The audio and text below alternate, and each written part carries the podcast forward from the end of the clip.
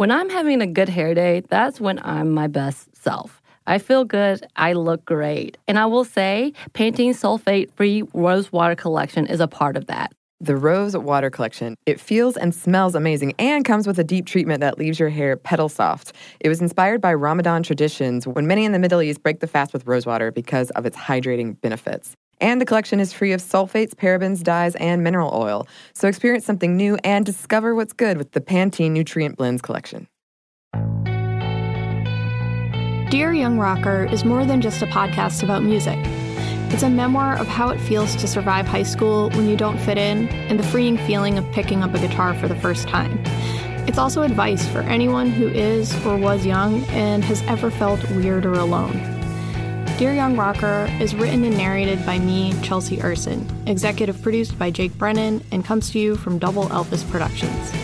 Listen to Dear Young Rocker on the iHeartRadio app, Apple Podcasts, or wherever you get your podcasts.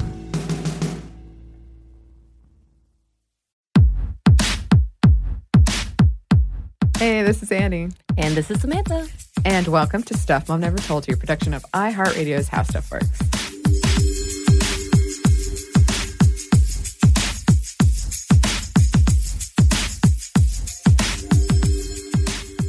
Today, listeners, we're tackling a big topic.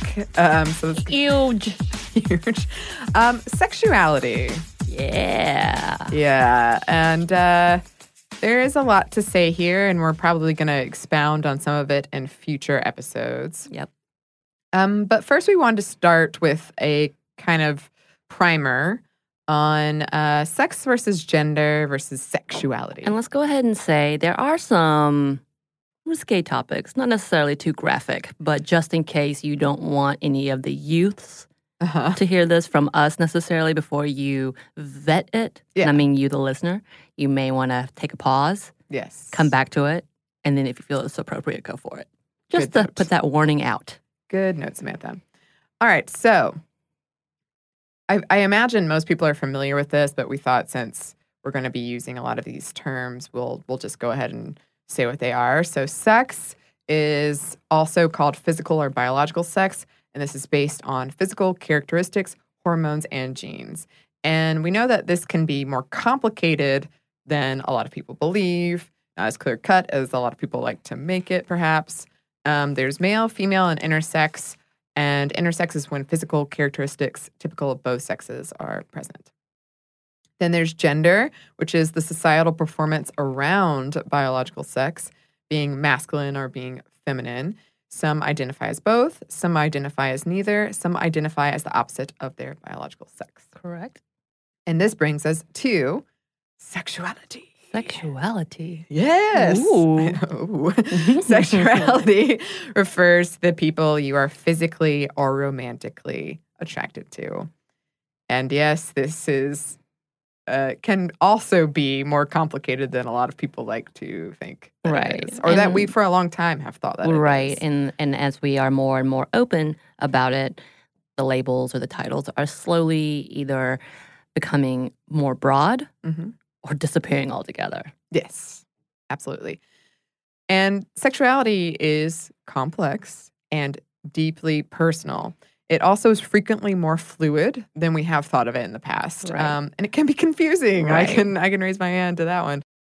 It's all about how you choose to identify. Not that sexual orientation is the choice, but the label that you choose that is your choice. And you don't even have to label it. Nope, you don't. Also, when I was typing in sexuality, the old Google, one of the top results came up uh, 17 types of sexuality. So, a lot of options out there. Right. I mean, and we were talking about the polyamory, Mhm. poly world, and it's wide arrays as well of different titles. As you said earlier, it's very personal. Exactly. So you don't owe anyone an explanation in the story. Yes. Yes. Um, so, some popular ways people have chosen to identify there's straight, gay, lesbian, bi, pan or pansexual, poly, asexual or ace, fluid, queer. There are a lot of labels out there. Right. Um, and then there are a lot of folks skewing labels entirely. Right. and you know what? Some of that has to do with education and understanding. Yeah. Um, specifically in my job field, we actually had to have trainings statewide Mhm. um, to talk about these labels and the misdirection and or misunderstanding of what it can be, what it can look like, and how it should be acknowledged. So it's it's a big thing. It has been to the point that people are starting to actually learn about it and educate themselves, or at least educate their staff as we are going along with this time frame. Of course, attitudes are slightly turning again Mhm. unfortunately. But it is still good to know that there are those out there that do understand that this needs to be talked about and this needs to be something that people are educated about. Yes, absolutely. Because I think if you don't ever see yourself represented in media or just in in general in our real world, Right. um, you might not know. Like for me, I think for a long time I was trying to fit into a certain thing because I didn't really know Right. there were other things, other ways hmm that I might identify. And getting this education around it, it's like, oh, I see, yeah. I see. And it is a spectrum. I know that term is kind of like trendy, but it is. It's trendy because it's more relatable and, and is actually more accurate. yes, That's why it's trendy. absolutely. it's trendy because it's true. and a note about queer, because a few of you have written in and asked about it. Queer can be used to mean any non-hetero orientation and or if none of the labels, the other labels quite encapsulate your experience. And a note about asexuality. As I've said, I'm still figuring this whole thing out, but I very rarely, almost never, feel sexual attraction. And there are a couple of types of asexuality, and we're actually bringing someone in to speak specifically about this in the future. So look forward to that. But um, just a kind of brief explanation there's gray asexuality, which describes someone who might feel sexual attraction only after an intense emotional bond with someone. I think this is where I am, or maybe sort of a mixture of both. And some asexuals never experience sexual attraction. There, there's a variety of experiences. And you know, um, it could be said that that could be true for anybody's Yes. sexuality, anybody who has a label or feels attraction. A lot of people cannot feel like sexually attracted unless there's an emotional bond. Mhm. Like I said, I've had a guy friend who was this very similar to this. He was like, I don't want anything to do with it unless I really care and love them. Mhm. And I don't know if he would call himself asexual. Mhm. Um, he's married and happily living his life. Um, but yeah, I think that's not so abnormal to be said for in, in relationships in general. Right. There's another subset called autochorissexuality, which is when there's a disconnect between the person and the object of sexual desire. Um, and I remember personally when all my friends started feeling sexual attraction and I didn't, and I was just like faking it and laughing along with them and being like, oh, yeah, so hot. Um, and I felt so out of place. But I thought, surely Right. one day a switch will flip and I'll feel it and I'll fit Right. in. And it just kind of never really happened. That's okay too. It is. Also, Todd on Bojack Horseman is probably one of the first times I've ever seen an asexual character in media that I've consumed. Something else that comes into play are things like biromantic, which is romantic interest in both sexes, and aromantic, experiencing sexual attraction but not romantic attraction. And sexuality also encompasses sexual attitudes, values, and fantasies. Mm-hmm. From the World Health Organization, quote, a central aspect of being human throughout life encompasses sex, gender identities and roles, sexual orientation, eroticism, pleasure, intimacy, and reproduction. Sexuality is experienced and expressed in thoughts, fantasies, desires, beliefs, attitudes, values, behaviors, practices, roles, and relationships. While sexuality can include all of these dimensions, not all of them are always experienced or expressed. Sexuality is influenced by the interaction of biological, physiological, social, economic, political, cultural, legal, historical, religious, and spiritual factors. So, a lot. There you go. Yeah, There's a lot of things that attribute to your sexuality. there are. Um, and as we discussed before, the whole concept of sexuality has become more fluid, which also can be a part of the similarities of the label of bisexuality and pansexuality. And by definition, bisexuality is referenced with the idea of only two genders, as where pansexuality is more inclusive and recognizes sexuality as more than just two, but includes trans, non binary, and genderqueer. And I thought it was really important that we kind of break these down a little further because even for me, um, learning about these different types of labels and understanding what this is kind of opens your eyes to oh these are the possibilities and or this makes sense in the idea of the fluidity of sexuality and just understanding ourselves as women and the desires that we want in general. And I also wanted to break down the poly relationships um, as it specifies with possible gender labels for one man and uh, more than one woman is polygyny, and for one woman and more than one man is polyandry. And obviously, th- this is a very gender normative specific title. But if you want to kind of look in, within that, there's also the stereotype of the idea of unicorn hunting, which is in the poly community finding the bisexual woman aka the jewel. Mm-hmm. And according to one article, this is usually something that can cause more hiccups in a, a, relationship than anything, and often not successful in the long run. And again, it's kind of more of a cliche than anything else in the community. And with that, there's even even bigger breakdown of titles within the relationships, including ethical non-monogamy, which is the overarching term that includes poly, swinging, and the such. And then uh, other titles like hierarchical, non-hierarchical, triad, quad, and fluid in comparison. I'll just put that in there. When breaking it down even deeper, um, you can know that these types of relationships is very loyal based and open and because of the level of trust involved in openness and communication, which I did find fascinating when you start like reading into different people's relationships, different people's actual experiences. It shows this whole need and whole necessity of communicating with each other. And it's kind of understandable why this could be a, a beautiful thing and, and and can actually work because they have to communicate, which right. is oftentimes what breaks down a relationship in general. Mm-hmm. And it's not as so the show Big Love, which kind of has this stereotypical Mormon idea of polygamy and kind of has this whole hierarchical type of relationship within it. And it, it is more of an entertainment idea. and when you look at based off of that and based on reality, what people talk about, how they talk about how this works. It is this understanding of meeting each other's needs as necessary. And it's it's a beautiful concept. I know a lot of listeners have written in and they're in polyamorous relationships. So that is something uh, we definitely should return to and talk about more. Right. And also, Bridget and I did an episode forever ago. Well, it seems like forever ago. Time has no meaning to me anymore. Um, about pansexuality mm-hmm. versus bisexuality and how it was just kind of uh, the terms changing. But again, it, it has to do with like what you, what makes sense to you and right. how you feel and again, just kind of opening up and realizing these there there are these types of relationships that are bigger than just a small label. Yeah, absolutely. We have some more to talk about with you, listeners, but first we have a quick break for a word from our sponsor.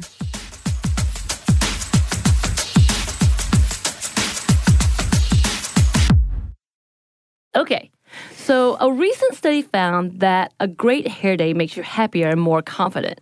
But that same study also revealed that 95% of women don't feel great about their hair. I can definitely relate to the confidence part because if my hair is doing something a little weird, something I don't want it to do, then I, I can't stop thinking about it the rest of the day. Oh my God, we've all been there. Pantene's Rosewater collection feels and smells amazing and comes with a deep treatment that leaves your hair petal soft. It was inspired by Ramadan traditions when many in the Middle East break the fast with rosewater because of its hydrating benefits. And the collection is free of sulfates, parabens, dyes, and mineral oil. Your hair doesn't look really great. Thank you. I actually worked in a place for a while that was very sensitive environmentally, and we weren't allowed to use shampoos that had sulfate in them. So that's something that I look for these days. And bonus, I love the way that my hair looks now. So experience something new and discover what's good with the Pantene Nutrient Blends collection. This episode is brought to you by NBC's Good Girls. Okay, the new season of NBC's Good Girls is generating serious buzz. Christina Hendricks, Retta, and Mae Whitman have never been more hilarious as America's favorite moms turned gangsters, Beth, Ruby, and Annie already this season, there have been some big twists and breathtaking surprises. The fans love it, and the critics do too. Variety calls Good Girls addictive and audacious. Entertainment Weekly says it's just what you need, and Rotten Tomatoes certifies Good Girls 100% fresh. So, if you've missed any of the new season, get yourself online and stream it now. And Sundays on NBC, watch it live. There's sure to be big twists and huge surprises. So you'll want to enjoy your Good Girls experience in a spoiler free zone. The all new, all hilarious season of Good Girls, Sundays on NBC and stream anytime.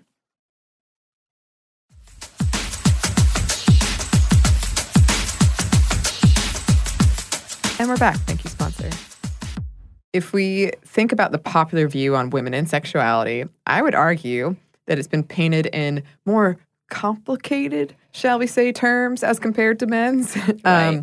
women are mysterious, their desires are mysterious, and their desires are different from men's. Men are from Mars, women are from Venus, as it were.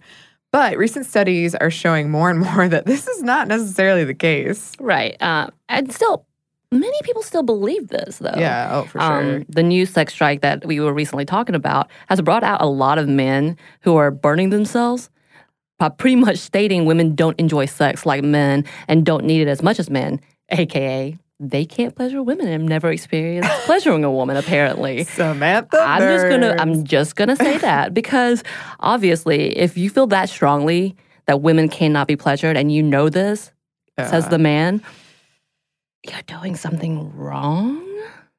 Just want to tell you that. Just want to tell you that. I'm sorry. Again, I'm very open about the fact that I do very much enjoy sex and I Mm-hmm. do very much um I need to be laid on sometimes, you know? Mhm. And um for me, if it's not enjoyable, I'm not gonna do it right. in the story. We're giving each other a yeah, very we're like, very intense. I really wish we had a cam- camera right now about how fierce we are looking at each other like, uh huh, yeah, girl, say it. hmm Well, for a long time, science has seemingly supported this popular opinion that women's sexuality and sexual desire is more complicated than men's. And I'm sure some of you saw these popular science headlines like men think about sex more frequently than women, they masturbate more than women, etc. A lot of these studies were flawed and they lacked women involved in the research, both on the scientist side and on the subject side. According to a professor of psychology, Sari van Anders, quote, in almost all areas of research, men are understood to be humans and women are understood as gender or a special case.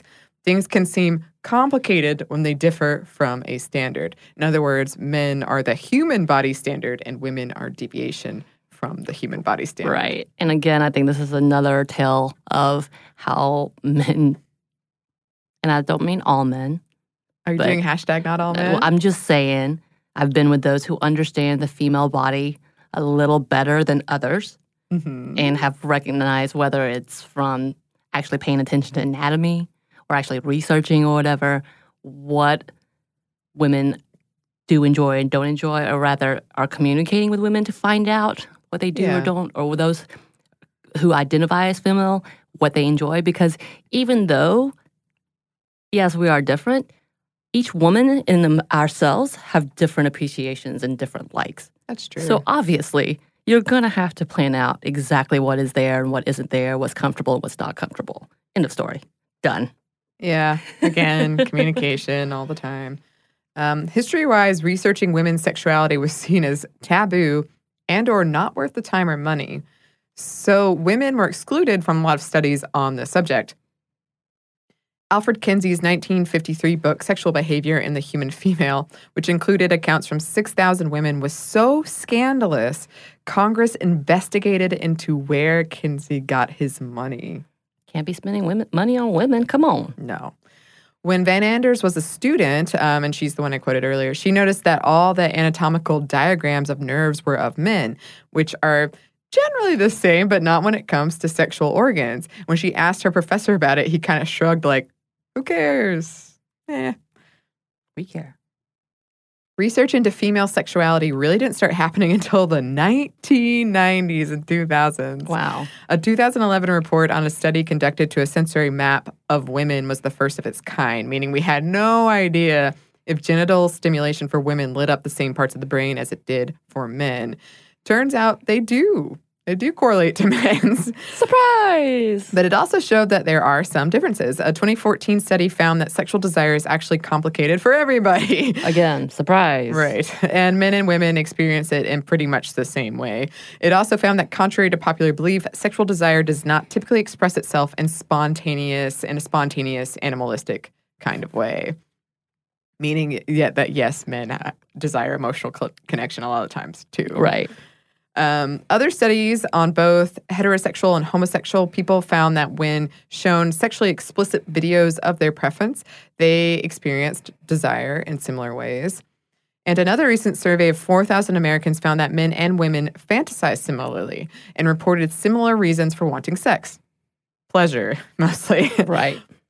Studies into testosterone have shown that its impact on sex drive is not as clear cut as we previously thought, nor is the spike of desire attached to ovulation. Men can experience spikes and falls too, depending on a variety of factors. Right. And, and all of this kind of made me delve into women in porn uh, because I think that's a fascinating subject in, in itself. And I know people are talking about it a little more couples have talked about it a little more as part of their activity. Um, but according to an article I read, it said Pornhub reported 156 million people viewed the site in, I think, early 2018, so last year, and a quarter of those people or were identified as women.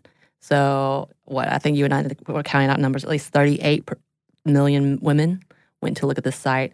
And according to an article from the Daily Dot, uh, they talk about the fact that one in three of the viewers of porn are actually women. Uh, which I really was like, oh, yeah, that, that makes sense. And they also talk about the fact that women enjoy viewing just as much as men. Um, they enjoy watching women on women. They like the plots. They um, enjoy watching it by themselves. Plots? Did Yeah. you say plots? Yes. so when they have like the milkman coming to deliver, Sure. you know, whatever, and or you know all those different fantasy ideas, they want the plot. They want the plot of the milkman coming to deliver. Yeah, they want to know why did the milkman come through. Oh, see, also, why I does a might be milkman- interested in. Um, but it did also talk about the fact that the women spend a longer time watching porn than men. I think it was like a minute less. Men spend- a yeah, minute less? a minute less than women, which I found fascinating. But they did talk about the fact that maybe it takes a little while longer for women to be stimulated. Sure. or they actually are enjoying the plot, as we just said.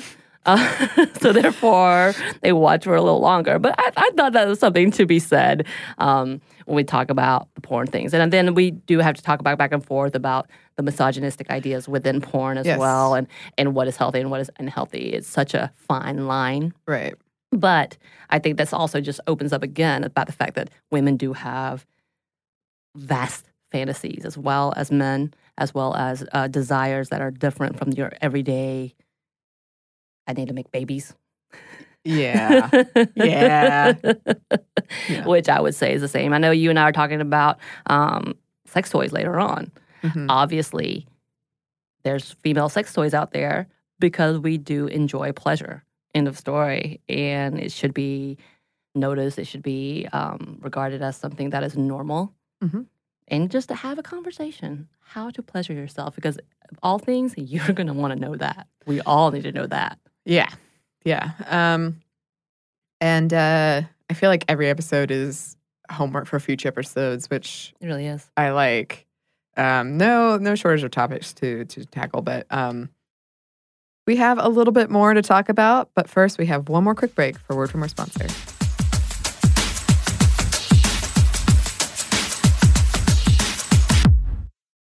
Okay. So, a recent study found that a great hair day makes you happier and more confident. But that same study also revealed that 95% of women don't feel great about their hair. I can definitely relate to the confidence part because if my hair is doing something a little weird, something I don't want it to do, then I, I can't stop thinking about it the rest of the day. Oh my God, we've all been there. Pantene's Rosewater collection feels and smells amazing and comes with a deep treatment that leaves your hair petal soft. It was inspired by Ramadan traditions when many in the Middle East break the fast with rosewater because of its hydrating benefits. And the collection is free of sulfates, parabens, dyes, and mineral oil. Your hair doesn't look really great. Thank you. I actually worked in a place for a while that was very sensitive environmentally, and we weren't allowed to use shampoos that had sulfate in them. So that's something that I look for these days. And bonus, I love the way that my hair looks now. So experience something new and discover what's good with the Pantene Nutrient Blends collection. Here's the thing saving money with Geico is almost better than playing pickup basketball. Because there's always that guy who joins your game. He never passes the rock, He constantly bricks threes, and he'll completely hack you and then put his hands up and say, no foul, no foul. With Geico, it's easy to switch and save on car insurance. No need to fake an ankle sprain because you're absolutely exhausted. So switch and save with Geico. It's almost better than sports.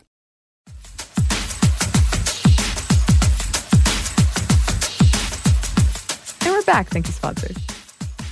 A lot of women have written in about the question of um, feminist porn and can porn be feminist? And there are certain initiatives and certain um, people working in the field to make feminist porn. So, would love to to talk about that and the future. Um, also, before we close out here, murking up the waters of this whole thing is uh, gender norms. Um, men tend to overreport sexual desire because they're expected to, and women tend to underreport because they're right? to. Because women are still taught to be ashamed of their Mhm. sexuality, still. Yeah. Um, and therefore, who's going to admit if you're based on a shame factor? Yeah, exactly. So, um, a lot more research needs to be done, um, having these open conversations. But um, I think there's much more vast, there's vaster experiences out there than we previously have Right. recognized. Um, and I'm glad that we're being more Right. open about it. And and, and just so uh, you guys, the audience, understand know that we are going to be talking about swinging and open relationships a little more um, in depth later on. I think for Annie and I, both of us are not necessarily in those types of relationships or in relationships at all. So therefore, we don't have as much to say other than researching what it looks like and how it can be and understanding these t- types of uh, relationships. And I think it's also good to know. Obviously, we've condensed this down yes. vastly. Yes. And what we're opening up to is understanding sexuality and pleasure in women and and, and whether how it affects us every day. As, as we're talking at this time, once again, about women's bodies, reproduction, um, women's rights, it has to be kind of like the basis of you've got to understand women and who they are and what they enjoy and what they don't enjoy and what the purpose of sex and what the purpose of everything else. And I'm, I'm periods and, and all of those other things and pregnancies or not wanting preg- being pregnant i think is important to understand women as humans or those who identify as female as human Yeah. and understanding that not only are we trying to understand ourselves and Yeah. fight for the the common desires to have whatever relationships non-relationships sex life, whatever that looks like, that it is a part of the things that we're trying to talk about when it comes to our bodies, it comes to our rights, and it comes to our desires and wants. And that's Yeah. kind of like, ugh, how do we even begin this conversation? Well, Here. here, um, yeah, women, people who identify as female, we are uh, not a deviant from the norm. We are just people. Who are being a little too honest, maybe. Or just Ah, honest. just honest. Just honest. That's us. Um, but we would love to hear from listeners your thoughts on um, sexuality. Right. We also want to hear if we've made a mistake in some of the research. We want to know all the facts. We want to know your experiences as well, if it does contradict some of the things we've said or some Yeah. of the things that we found, because I think that's the absolutely something that's important for us to learn with you. Right. Always growing and learning together. Yes. And you can email us at our new email address, stuffmediamomstuff at iheartmedia.com. The old email will still work. Do not panic. Do not panic. Yes. And you can find us on social media. You can find us on Twitter at Mom Stuff Podcast and on Instagram at Stuff Mom Never Told You. Thanks as always to our super producer, Andrew Howard. Andrew. And thanks to you for listening. Stuff Mom Never Told You is a production of iHeartRadio's How Stuff Works. For more podcasts from iHeartRadio, visit the iHeartRadio app, Apple Podcasts, or wherever you listen to your favorite shows.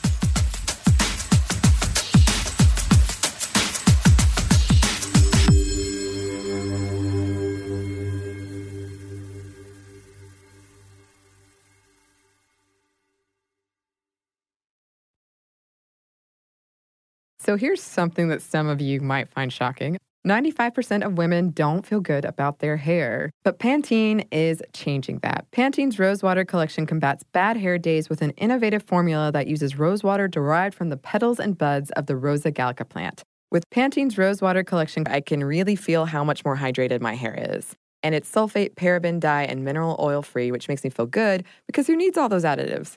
Experience something new and discover what's good with the Pantene Nutrient Blends collection. This episode is brought to you by NBC's Good Girls. The new season of NBC's Good Girls is generating serious buzz. Christina Hendricks, Retta, and Mae Whitman are hilarious as America's favorite moms turned criminals. This show is the perfect blend of comedy, action, and romance. No wonder critics call Good Girls your next TV addiction. And Rotten Tomatoes rates it 100% fresh. Ooh, Good Girls, Sundays on NBC. The new season has already had some wild twists, so watch live. And stream anytime.